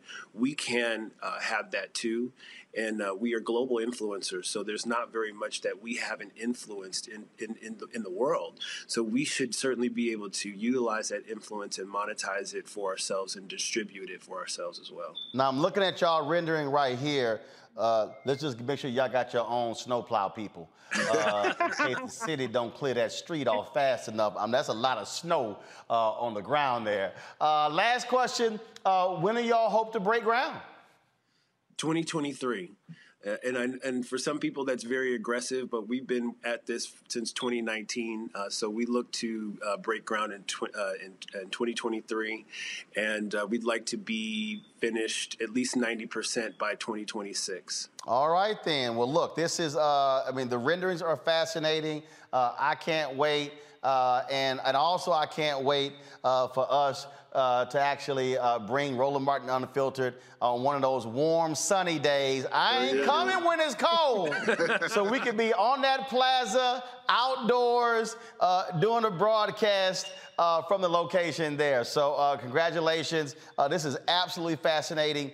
And it's one of the things that we talk about all the time on this show. Uh, we talk about uh, economic, economic, economics. And so, it, and, and, and again, uh, there, there are a lot of people out there uh, who, and people hit me up, man, when did you talk about reparations? And I'm like, look, that's still asking somebody to vote on something. And again, there are people who are fighting for that. I applaud them. But I'm talking about right now. And what y'all are doing, you ain't waiting for anybody else. You own the land, you're developing the land. We talk about all the time, getting our own real estate. Same thing. People told people like, oh man, I wish you can get a show on MSNBC or CNN. No, thank you. I own this. And so we, I'm like, we ain't got to ask nobody. I've, I've had people already come by who want to sit here. Anthony, I'm walking over here. People who have already come by and they want to sit here and they want to uh, use our facility. They want to rent it out. Uh, can we do productions as well? And that's the only way we change the game when we own versus asking somebody else, can I? Right. Right. Well, look, I appreciate it. Uh, and of course, uh, uh, your dad, I'm sure if he was, he's an ancestor now, but if he was still with us, he'd probably be saying, 2023, why are y'all taking so long? Why can't you just start this year? well, I, I- I'll leave you with this. Uh, uh, Mike Pfleger sent me a note uh, after he saw the announcement, and he said, uh, "He said, Doc, congratulations." And the one thing I told him, I said, "Listen, I said, I had a great father, and I have a great son, and and the Lord has blessed us down through the years." There you go. Gentlemen, I appreciate it. Thanks a bunch. Uh, and uh, we'll you. see you soon when it's warm. When it's That's warm. when it's All right. warm. All right, Roland. I appreciate it. Thanks a bunch. Thank you. All right, y'all. I Got to go to a break. We'll be back. Uh, hey, uh, the mother of Ronald Greene is going to join us tomorrow. The meeting that in Louisiana ran late. She's going to join us tomorrow. And remember the trooper, the brother uh, who was the whistleblower? Well, that brother has been fired uh, by the state. He will join us tomorrow as well. Y'all don't want to miss Roland Martin Unfiltered tomorrow. See, I, I see. I see. This is why y'all gotta support this show. Why you to support, uh, you know, our panelists on here. Why you gotta support the shows that we launch because you. Let me just say it right now. Bloomberg, CNBC, Fox Business, they not gonna have that conversation on their networks. And they're not gonna give that much time to them on their networks. And so that's why we have to support our own. That's why we build our own. And so again, we need y'all downloading the Black Star Network app. We need to be hit. We have 800, and let me, let me check right now. What's, what's the last number? We have 824,385 subscribers on our YouTube channel.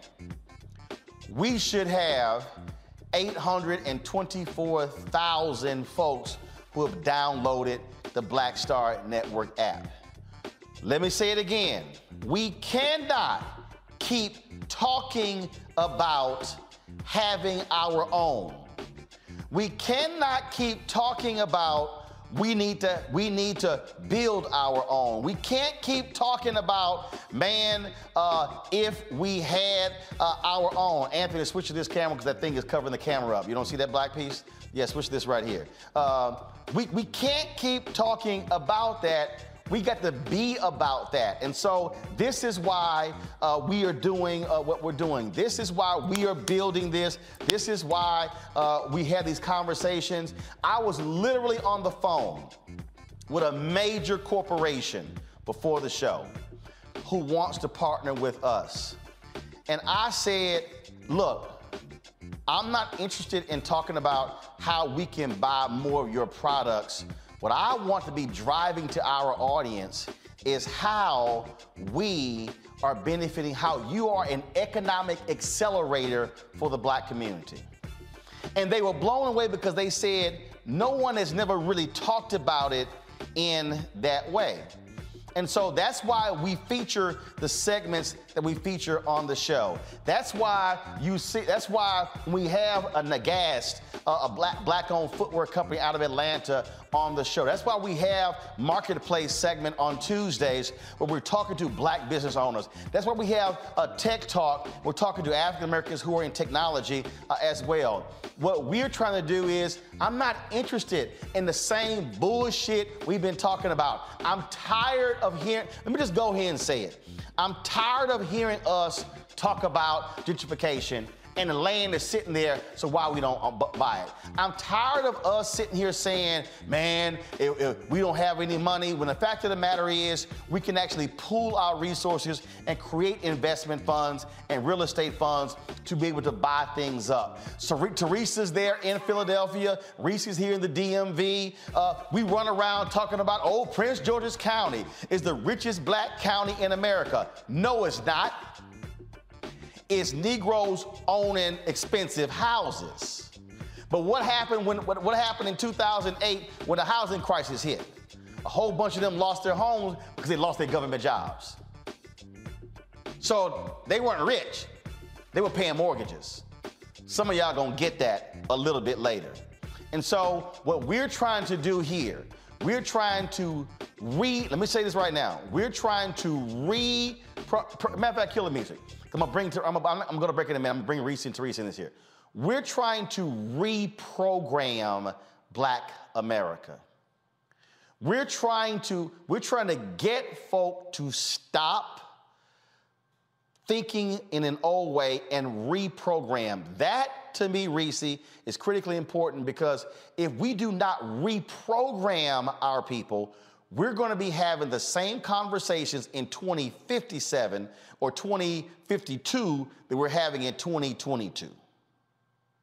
Right. And and let's be honest, this country is going through a reprogramming right now. And when you see what the Republicans are trying to do, we just had a segment on it with Representative Alexander and this whole quote unquote Stop Woke Act. So the reprogramming is happening, but they, like we've said many times, have a lens towards the long term. That's why they're getting in at the elementary school level, middle school level, high school level. CRT is not a thing at that level. But what they've done is they've used that as a pretext to get in and start to indoctrinate young children with a certain mentality. And so a show like this in the Black Star Network, what that's trying to do is say, let's control the narrative. Let's reprogram our lens towards how we view the community, our empowerment within the community, how we ingest our news, how we analyze it, and how we take political power. Once we put all of those things together, we will be able to truly harness the power that we have. But until we recognize the power that we have, we won't be able to utilize it to its fullest potential. And when that happens, then we abdicate our power to everybody else, and, and they're seizing it. And, and, you know what, Teresa? I, I got to go ahead and do this here. I, I love it when people say stuff who don't know what the hell they're talking about, and they don't fully fully think, think it through. So let me go ahead and bust out uh, Cheryl R. Lee in the YouTube chat. So, so let me break this down. T- Teresa, this is what she said. Roland talked this shit, but as soon as Bezos, Bloomberg, Buffett offers his black ass a billion dollar check, this network, this beautiful platform is over. Let me help you out, Cheryl, because I'm about to educate you since you clueless. You know, there were a lot of people, there were a lot of people who were angry when Bob Johnson and Sheila Johnson sold BET for $3.3 billion. They were upset. Man, why, why y'all sold it? Because first of all, I had to remind people that it was Sheila and Bob Johnson who put up their 20,000 plus dollars to get the network started. Now, all the folk who were complaining about why did they sell BET, not one of those folks complaining ever paid the payroll of BET. Not one of those people ever made sure the lights stayed on uh, at BET. But here's what I need people, all y'all complain about BET to understand. No other black business has created more millionaires than BET when it got sold. Now, let me further make you look silly, Cheryl R. Lee. More black people today work for Bob and Sheila Johnson, even though they are divorced, because Bob and Sheila Johnson took the money from the sale of BET. And Bob Johnson right now owns something called a REIT. Let me explain to you what a REIT is. It's a real estate investment vehicle that's publicly traded, Cheryl. Bob Johnson owns multiple hotels across the world. Sheila Johnson owns a luxury hotel business and management firm that's across the world. They own multiple, y'all ain't hear me, Cheryl. They own multiple businesses. Cheryl, you don't realize that Sheila Johnson is one of the major investors in the sports group that owns the Washington Mystics, the Washington Wizards, and the Washington Capitals. Without the money from the sale of BET, they could not have bought the hotels, could not have bought the dealership. She, Cheryl R. Lee, you don't even realize that Sheila Johnson owns a private jet company. So if I'm looking to book a, a charter jet, I can call her company to book the jet. And so if you understand business, Cheryl R. Lee, you will understand that when you sell something, You can take the proceeds from that sale and acquire and do more things with it. Why? Because when they owned BET, they were not, quote, liquid, meaning they had an asset, but they did not have money in the bank. So they owned it. And last point before I go to Teresa, Cheryl R. Lee. In the history of America, no black owned business has ever sold for a greater multiple than BET did. By the way, Sheila Johnson has invested in other communication mediums. Bob Johnson in, created uh, an urban, uh, the urban movie channel and other communication vehicles. So when you're sitting here complaining about somebody who sold something, maybe what you should be asking is what they did with it. Then you might understand how business works in America. That is your Econ 101 lesson for today, Cheryl R. Lee. Go ahead, Teresa. Absolutely. Listen, um, one thing about you know, if we want to talk about Black and Brown communities and how we further invest in those communities, one, you do absolutely have to understand the basic elements of business and growing a business. As a millennial myself, and a business owner, and a woman of color, I have to always think about some of the, my own assets and the, the relationships I have with my clients and understanding how we can grow some of these platforms and and and also generating more income for the company. The goal is, and, if we use the example BT, is not to uh, keep Beat Black Entertainment as is. The goal is to sell. The goal is to encourage others with the same impact, the same um, opportunity, and grow it ac- across different spectrums because that's how you create legacies and that's how you create not only the narrative, but you create lifelong stories. So I think it's very important that people not only think about, you know, just having a business or just having a nonprofit organization, but think about growing that organization. Think about the economics within it and think about how you own some of your services and abilities so you are in a position that companies and organizations and maybe um, angel investors are saying, we want to buy this business because there is something there that we can't create. So I think it's a it's an opportunity that you know we stop looking at you know rental payments of like if you want to live in a downtown area, you know you're spending between you know 1500 to 3500 for maybe a one to two bedroom. Or you can take that money and you can reinvest that into a property and then you can own that property and then you can start collecting rent for someone else and then maybe go back to to that downtown living and living there yourself so i think there are little things that people can do to um to save. Sometimes it's not in a 401k sometimes it's not you know waiting for the next opportunity but sometimes it is about smaller investments. It could be smaller stocks. So i think everybody has the opportunity to do so and the resources and the tools to do it are right there at our fingertips online. And uh, and for folk who understand, and look, I understand the value of owning media, but let me remind you, Rupert Murdoch, he sold Fox Entertainment to Disney for $71.3 billion. $71.3 billion. And gave each one of his kids two to three billion dollars. All I'm simply saying is if we're to have an economic conversation, let's have an economic conversation.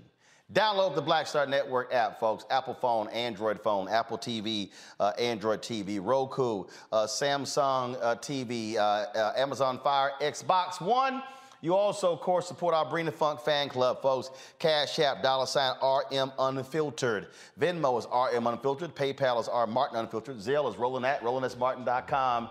Going to break. I'll be back in a moment.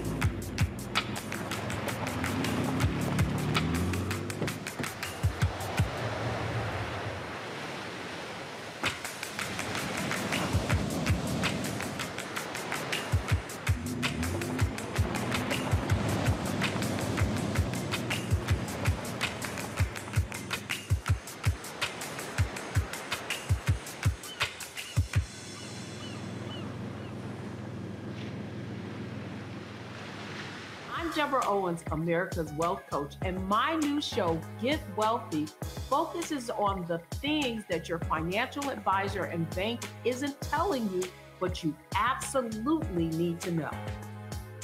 So watch Get Wealthy on the Black Star Network.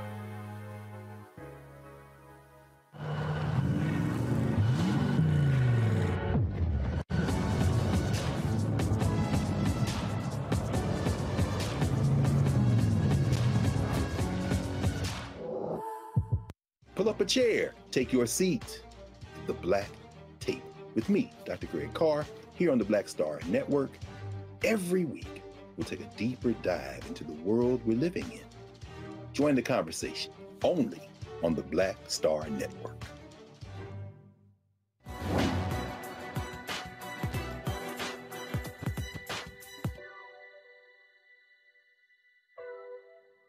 No one can figure out your worth but you.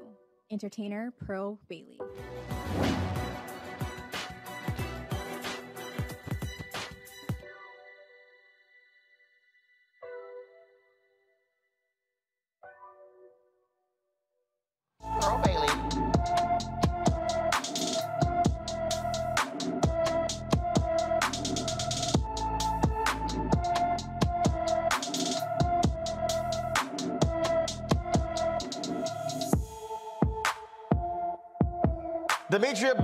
Been missing from Alexandria, Louisiana since last week. 37 year old is 5 feet 6 inches tall. She weighs 160 pounds with black hair and brown eyes. If you have any information, contact the Alexandria Police Department at 318 449 5099. 318 449 5099. All right, folks. Uh, President Joe Biden has nominated Dr. Lisa Cooks, uh, Lisa Cook to the Federal Reserve Board, the first African American woman in history nominated to the board. Lord, the Republicans have been losing their damn mind. They mad, they upset, attacking another black woman as they do. Today, she had her, her confirmation hearing before the Senate Banking Committee. Uh, here's what she had to say. I am humbled and honored to have been nominated by President Biden to be a member of the Board of Governors of the Federal Reserve System. I earned my PhD at Berkeley, served on the President's Council of Economic Advisors, and have spent decades teaching, studying, and researching economic growth and monetary That's the policy. only video y'all got? The depth and breadth of my experience in both the public and private sectors qualify me to serve as a Federal Reserve governor. And should I be confirmed, I would be honored to work with my colleagues to help navigate this critical moment for our nation's economy and the global economy. In terms of priorities, I agree with Chair Powell that our most important task is tackling inflation. High inflation is a grave threat to a long sustained expansion, which we know raises the standard of living for all Americans and leads to broad based shared prosperity. That is why I am committed to keeping inflation expectations well anchored. All right, Reese. Uh, you got some of these old punk ass Republicans talking trash, talking about oh how she doesn't have the credentials and she's in, she's not qualified, and then this whole deal oh we don't need a woke Fed. I mean woke for many of these folks is the new N word. That's exactly what it is. Woke just is a euphemism for black, which is a uh, euphemism for, like you said, the N word. The reality is that she has impeccable qualifications. Biden certainly isn't out here handing out um, nominations just for shits and giggles. He's nominating people who are exceptionally qualified. It's actually abhorrent that this is the first time a black woman has ever been nominated to that, but it is not an affirmative action pick. And I mentioned her nomination several times on this show before the bottom line is this no matter what happens, they're going to always call Black people affirmative action candidates. It doesn't matter if he publicly makes a pronouncement like he did with the Black woman uh, SCOTUS nominee that he plans to nominate. He said very clearly, unequivocally, he would nominate a Black woman who would also be qualified. Or if he just did what he did in this case with Dr. Lisa Cook, he just nominates her. But if you look at her background, she has all the credentials that people tend to like, at least in white candidates. She has an Ivy League background. She's a well studied person. And there's absolutely no reason, no substantive or um, objective reason to uh, reject her except for the fact that she's black. And this goes to the point that they just don't want us to be represented anywhere. And they fear that any presence of us, no matter how small it is, mind you, she's just one person out of the Federal, uh, the Reserve Board of Governors, is a threat to their white supremacy. That's why they couched it as a woke person. Well, I don't know anything about her background that suggests that she's whatever they want to describe woke as in terms of ideology. She's a black woman who is going to be pretty much in the vein of other people, but she's going to have a different lens and a different background that's going to make her obviously rightfully more focused on equity and and other items that have long been neglected by this particular body. Teresa, look, it, it's just real simple. All, it, black person gets nominated, all of a sudden they want to talk about qualified.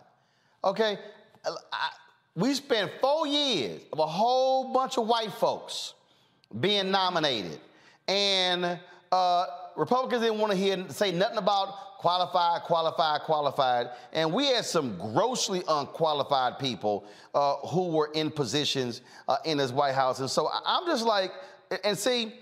There are some people who've been saying, "Oh man, you know, uh, you know, we got to defend this."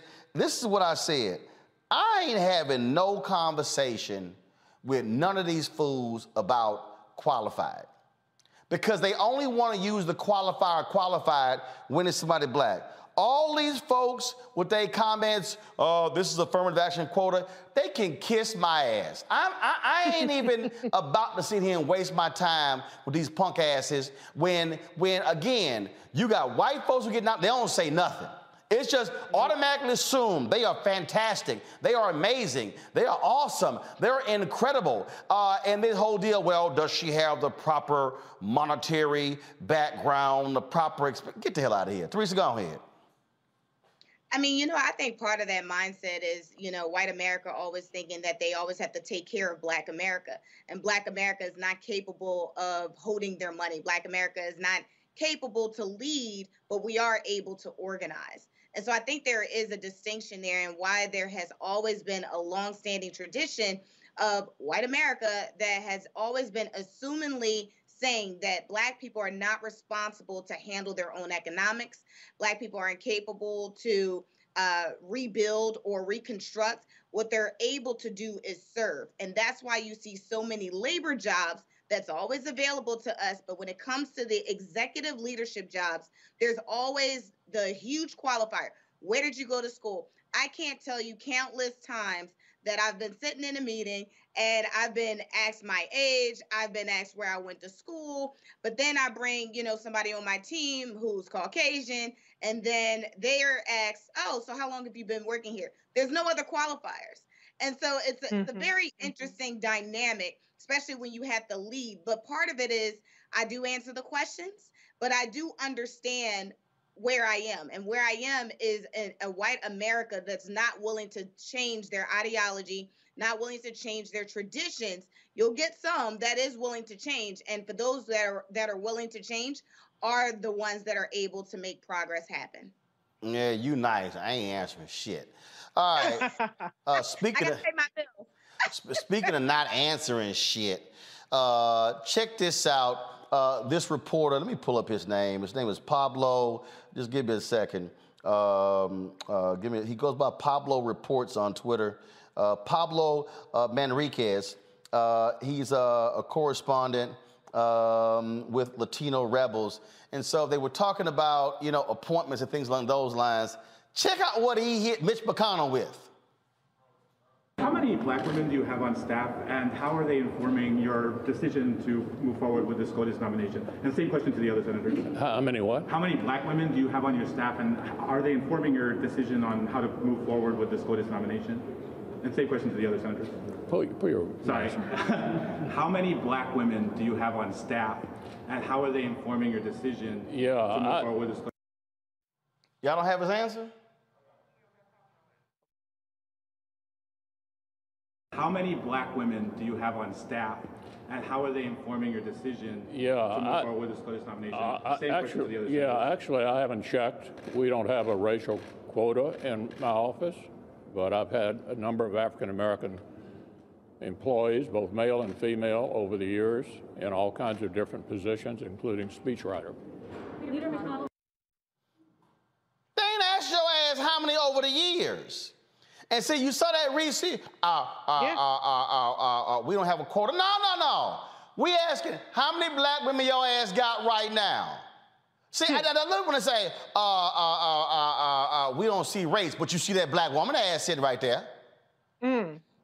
And let's be clear, you did not need that question repeated three motherfucking times, Mitch McConnell. Do you have a black woman? Do you, have... you heard black, black, black, black. I know how. I know that black is like a, a a bell going off in your ear. You heard it right the first time, but I don't know. Maybe them wheels are turning. Maybe they turn a little slower these days for you to try to figure out how the hell you were going to answer that question. And he did. He bobbed and weaved talking about over the years, including speechwriter. Speechwriter, we're talking about a deliberation process for the Supreme Court justice, the next Supreme Court justice. And you talk about at some point in time, you had somebody writing speeches for you. Get a fucking grip. And and I did not like the quota thing, but what I did like about it, if Dr. Carr were, were here, where he would say, Thank you, Mitch McConnell, for making it clear, Addison, as Clay points out, it's his real name. Thank you, Addison Mitch McConnell, for pointing out that unless you're forced to hire a person of color, a black person, via a quota, you ain't got no interest in it. Maybe one day you'll get somebody, and he, he tried to make it about more than just black people, more than about just black women. But the bottom line is they have no intentions of actually having black people in positions of deliberation. I think, as Teresa said, they're fine with us being the mules. They're fine with us doing the labor. But when it comes to the intellectual capacity that we bring to the table and the life experiences, they don't want to hear it. Teresa? Yeah, I- you know, we just saw the political spin full force, and it's it's interesting that um, as many African Americans we did we did have elected um, in the Congress and in the Senate that we aren't pulling how many uh, um, uh, black and brown people that are in their offices serving and in what capacity, right? Some of them are just special assistants, some of them are speechwriters, um, but are they policy directors? Are they chief of staffs? And those positions are so important because as we talk about what the agenda looks like on the Republican side or on the Democratic side, if we don't have people that are from those type of backgrounds helping those see the light or helping those actually being woke, then we will never see progress happen if we, you know, keep having these discussions about, you know, well, how many black people are in your office? Well, they don't know because it wasn't a concern to them. So we have to keep making it a concern and making it intentional for them to put people of color in their offices. All right, folks. Uh, a, mur- a murderer is now out on the streets in Chicago. Today, former Chicago cop Jason Van Dyke walked out of prison a free man. Uh, he was sentenced to nearly 70 years in prison for the murder of Laquan McDonald. Uh, but Van Dyke got out early due to good behavior. He served less than half of the term. Laquan's family and civic leaders are demanding federal charges uh, be filed against him. In a statement, Chicago Mayor Lori Lightfoot said people should see Van Dyke's conviction as progress instead of worrying about his release. She pointed out he was the first officer convicted of a crime committed in the line of duty in more than 50 years. Uh, really, Reese? That, Lord, that's, that, that's your response. Progress. What the hell are you talking about? This is nothing more than evidence about how the system is really two separate sets of system, not just for black and white, but also for police versus non-police. You know, this case and him being paroled or what released, however it's being characterized, reminds me immediately of the Julius Jones case in Oklahoma and the way that the there had to be a national public galvanization just to have the governor even take half of the recommendation of the parole board there, which was to grant Julius Jones um, uh, commute his sentence to life with the possibility of parole, which would made him eligible for parole based on the amount of time served. And after so many protests and so much pressure put upon him, he he stayed the execution, but he kept the life without the possibility of parole there and he's likely innocent there's evidence to that or at a minimum he's he's he should be eligible for parole and so the parole is another scam that's used to pick and choose who gets a second chance after they've served their time. And we see with Jason Van Dyke, this is another instance of justice not served. And it's not even what I would call accountability at this point. Teresa.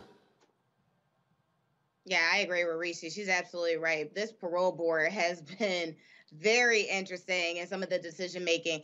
It's it's unfortunate. I, I have to think about you know if uh, Jason Van Dyke was uh, a person of color, what how long he would be in. You know, three quarters of a years after midnight being released is not saying that I've served my time. It's saying we did the public uh, we did the public appreciation that he went into jail. But in terms of serving his time, no, we're just going to let him out after midnight with no cameras. It's, and so again, when we you know start thinking about um, some of these state roles and some of these state reforms that we need to happen in these states and make sure that it is not only controlled but it is continuously reviewed.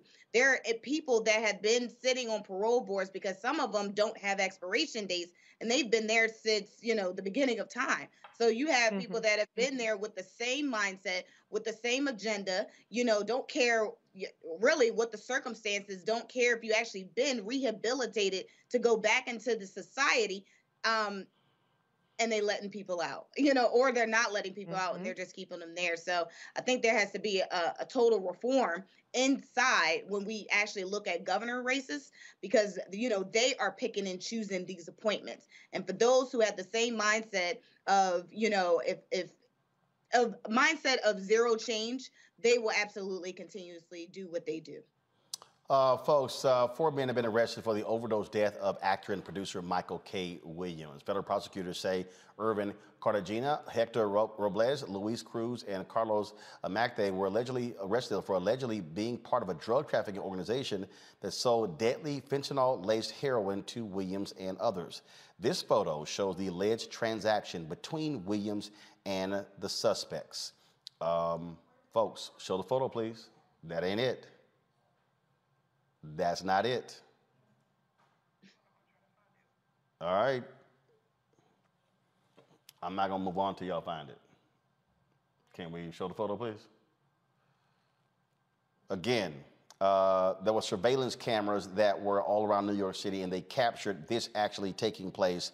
Um, and so this is uh, the last known image of Michael K. Williams. Of course, he was found dead in his apartment. Uh, prosecutors uh, say the four-man charge kept selling fentanyl heroin, laced fentanyl laced heroin, even after Williams died. Cartagena, who allegedly gave Williams the drugs, is also charged with causing the actor's death and faces a minimum of 20 years in prison if convicted. Williams, of course, was best known for his role as Omar Little on HBO's The Wire, was found dead in September in his New York apartment. The medical examiners ruled that his, ruled that his death was an accidental overdose. All right, folks, uh, going to uh, a quick break. We'll be back on Roland Martin Unfiltered uh, on the Black Star Network in just a moment.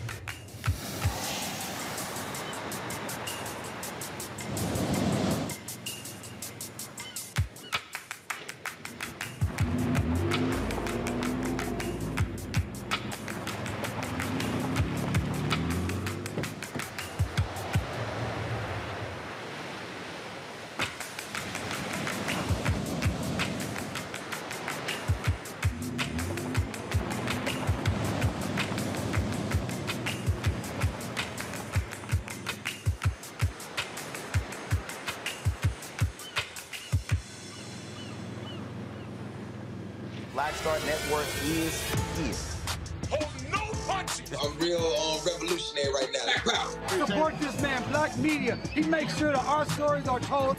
Thank you for being the voice of Black America, Roland. Stay black. I love y'all. All momentum we have now, we have to keep this going. The video looks phenomenal. See, this difference between Black Star Network and black owned media and something like CNN. You can't be black owned media and be scared. It's time to be smart.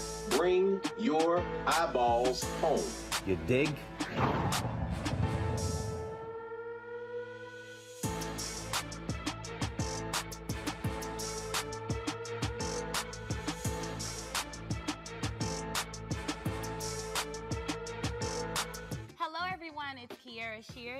Taj. I'm Coko. And I'm Lelee. And we're SWV. What's up, y'all? It's Ryan Destiny, and you're watching Roland Martin Unfiltered.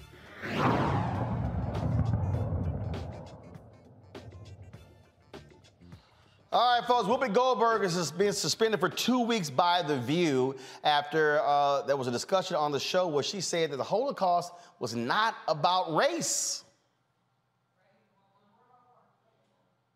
Also, if you're going to do this, then let's be truthful about it because the Holocaust isn't about race. No. No, it's Well, not about maybe race. ethnicity. Well, they no, it's Jews a- about a different but- race. But it's it's not about race. It's not about Well, race. is it about? Because you, it's about man's inhumanity to man. That's what it's about. But it's about white supremacy. It's well, about but going it's not, after it's not and- about and- and gypsies It's- and but these are two Romans. white groups of people. Well, that How was do we, after black but people, how- too. And they were but you're missing the point. You're Yeah. missing the point. The Yeah. minute you turn it into race, it goes down this alley. Let's talk about it for what it is. It's how people treat each other. It's a problem. It doesn't matter if you're black or white, because black, white, Jews, uh, Ita- everybody eats each other. So is it, if you're uncomfortable, if you hear about Maus, should you be worried? Should, should your child say, oh my God, I, I, I wonder if that's me?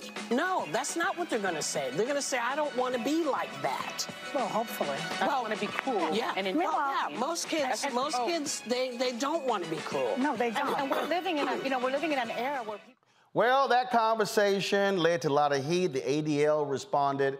Uh, their leader came on the show the next day for a conversation. Whoopi apologized for the comments, uh, saying she, she was corrected. Uh, there were people who was absolutely saying she needed to be shut down, need to be fired. ABC then suspended her for two weeks. When it was also interesting, there were a number. I had different people. Um, th- there were different folks, some who were Jewish, who were saying that well, Whoopi, was right about that it's not a race. Others said it's about it's it's uh, uh, it's, it's it's a religious group. Others were like she's absolutely dead wrong. Uh, that you can't deny this whole deal. Well, um, Reese, what do you make of the suspension?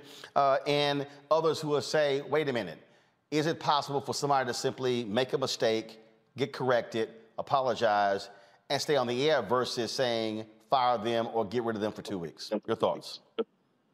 Well, number one, she's a black woman, so she got her N-word wake-up call with that situation. Um, even though she's the leader of the View, her they came right out and treated her like an N-word. So there's that. Uh, but I actually think that this is, the suspension is actually the best outcome for her. I think two weeks is is is an, enough time to where you have more people saying that it's excessive rather than uh, people saying that it's not enough. And even people that have called for more, they're more so on the defense now, trying to kind of walk that back. And so even though you know some might perceive it as being unfair, at least it it she does her two weeks, and then I think she can move on from the discussion, given that she's apologized um, fully, she's um, opened up dialogue, and you know, as as a matter of course, it's just a good idea to usually stay in your lane. If you're not a scholar in certain things, you should really just stay in your lane. You know, I'm not going to speak on experiences that I don't have that that worldview from, um, whether it's about LGBTQ issues or, or or you know whatever kind of historic issues that as that that are so many emotions that are involved within that people take very seriously it's just usually a good idea to to kind of take a back seat and talk a little bit less unless you are truly truly truly studied in that and she came out and admitted that she needed more learning on on on the topic of the holocaust and and all that kind of stuff usually it's a good idea just to be a little more quiet so lesson learned for her um, and I think that she will be able to move on, and at least she still gets to keep her job.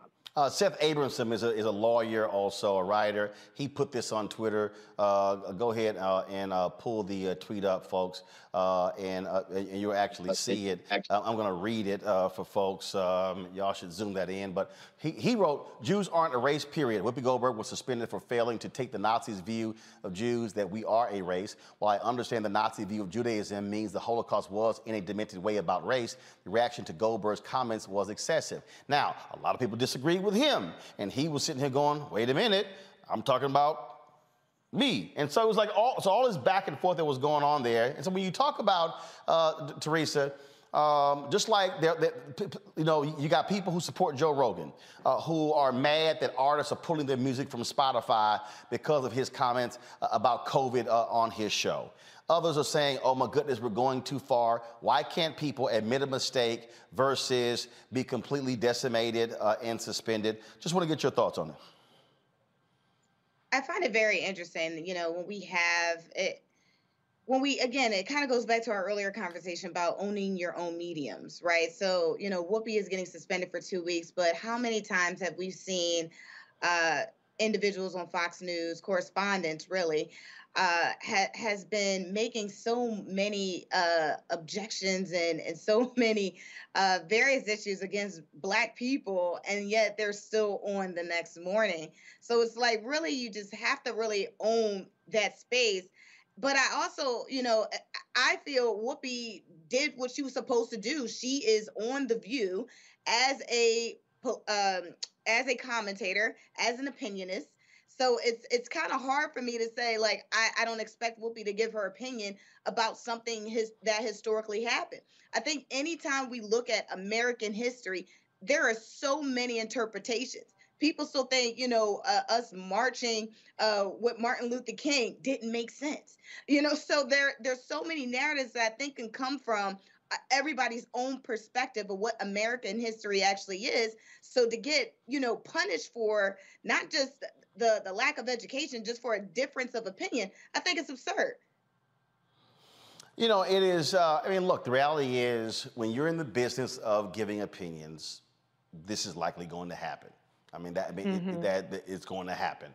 Uh, where you say something, you tick some folks off. Uh, and look, and when you're dealing with people who are in charge, uh, the reality is uh, they are. Look, how do you end controversies? Uh, how do you quell them? How do you, you know, stop, stop them from continuing?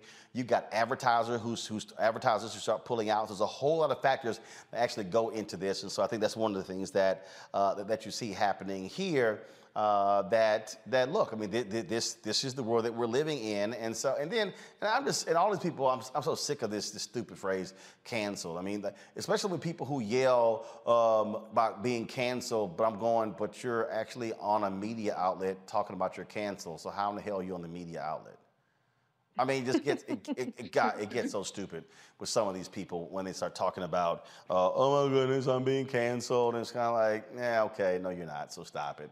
Uh, so Whoopi will be back, folks, uh, in a couple of weeks. All right, uh, that is uh, it for us. Uh, Reese, Teresa, I certainly appreciate it. Thanks a lot, Teresa. Thanks for pitching in at the last second. Dr. Greg Carr, he, of course, uh, is with his uh, family in Nashville. His mother passed away. The funeral was today. The homegoing was today. Also, Faraji Muhammad is now doing his two-hour-a-day show on the Black Star Network. and so we'll be full steam ahead next week uh, of course. And so, folks, uh, that's it. Don't forget, please support us. Download the Black Star Network app, of course, uh, on all available platforms uh, Apple phone, Android phone, Apple TV, um, Android TV, Roku. Uh, Amazon Fire, Xbox One, Samsung Smart TV, and of course, support us on uh, with our the Funk fan club. Every dollar you give goes to support the show.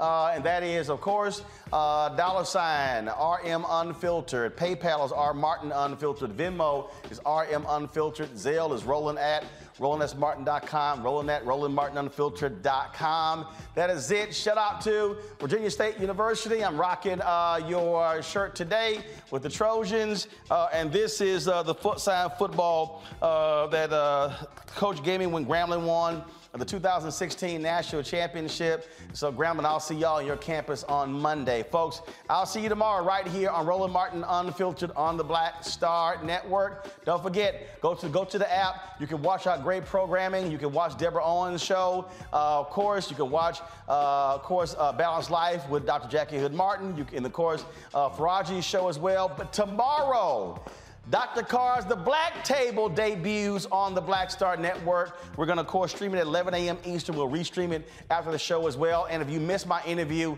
with director Bill Duke, you want to check it out. Phenomenal interview. Uh, y'all remember Bill Duke? in Car Wash. He was in Men's Society. He's a director, uh, phenomenal work. So great conversation with him. We talked about his book as well. So absolutely entertaining conversation. You don't want to miss it. And folks, that's it. I'll see y'all tomorrow. Holla!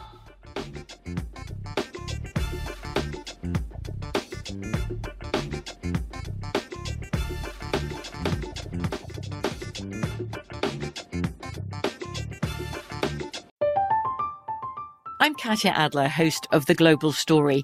Over the last 25 years, I've covered conflicts in the Middle East, political and economic crises in Europe, drug cartels in Mexico. Now I'm covering the stories behind the news all over the world in conversation with those who break it. Join me Monday to Friday to find out what's happening, why, and what it all means. Follow the global story from the BBC wherever you listen to podcasts.